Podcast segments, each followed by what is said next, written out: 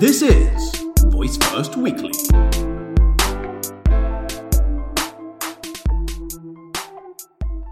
Hello there. Happy Sunday. This is Mari from Voice First Weekly.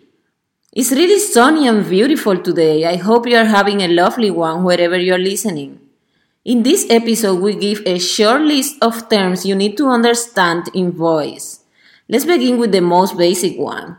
Smart speakers are devices that can be commanded by voice, with an integrated virtual assistant that can respond to actions after a wake word. Some can also act as control home automation devices, like light switches or control your TV. We have talked about Alexa, Cortana, and Google Assistant here, but there are several other smart assistants. For example, Alice by the Russian search engine parent company Yandex, Ali by Alibaba, Xiaowei by Tencent. And now, skill is a capability of Alexa. Alexa provides a set of built-in skills already built inside the assistant, and developers can use the Alexa Skills Kit to give Alexa new skills to teach her new actions to perform. An action is the equivalent for Google devices.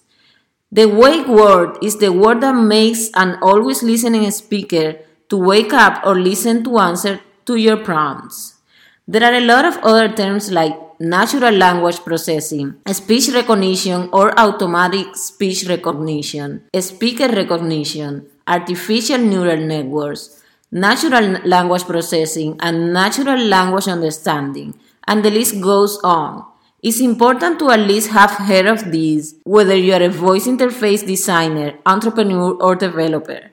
Most people building skills don't need to know this by heart, but I certainly suggest to get a basic understanding of the terminology. It can hurt, right? A more comprehensive list can be found in this episode show notes at voicefirstweekly.com slash flash briefing.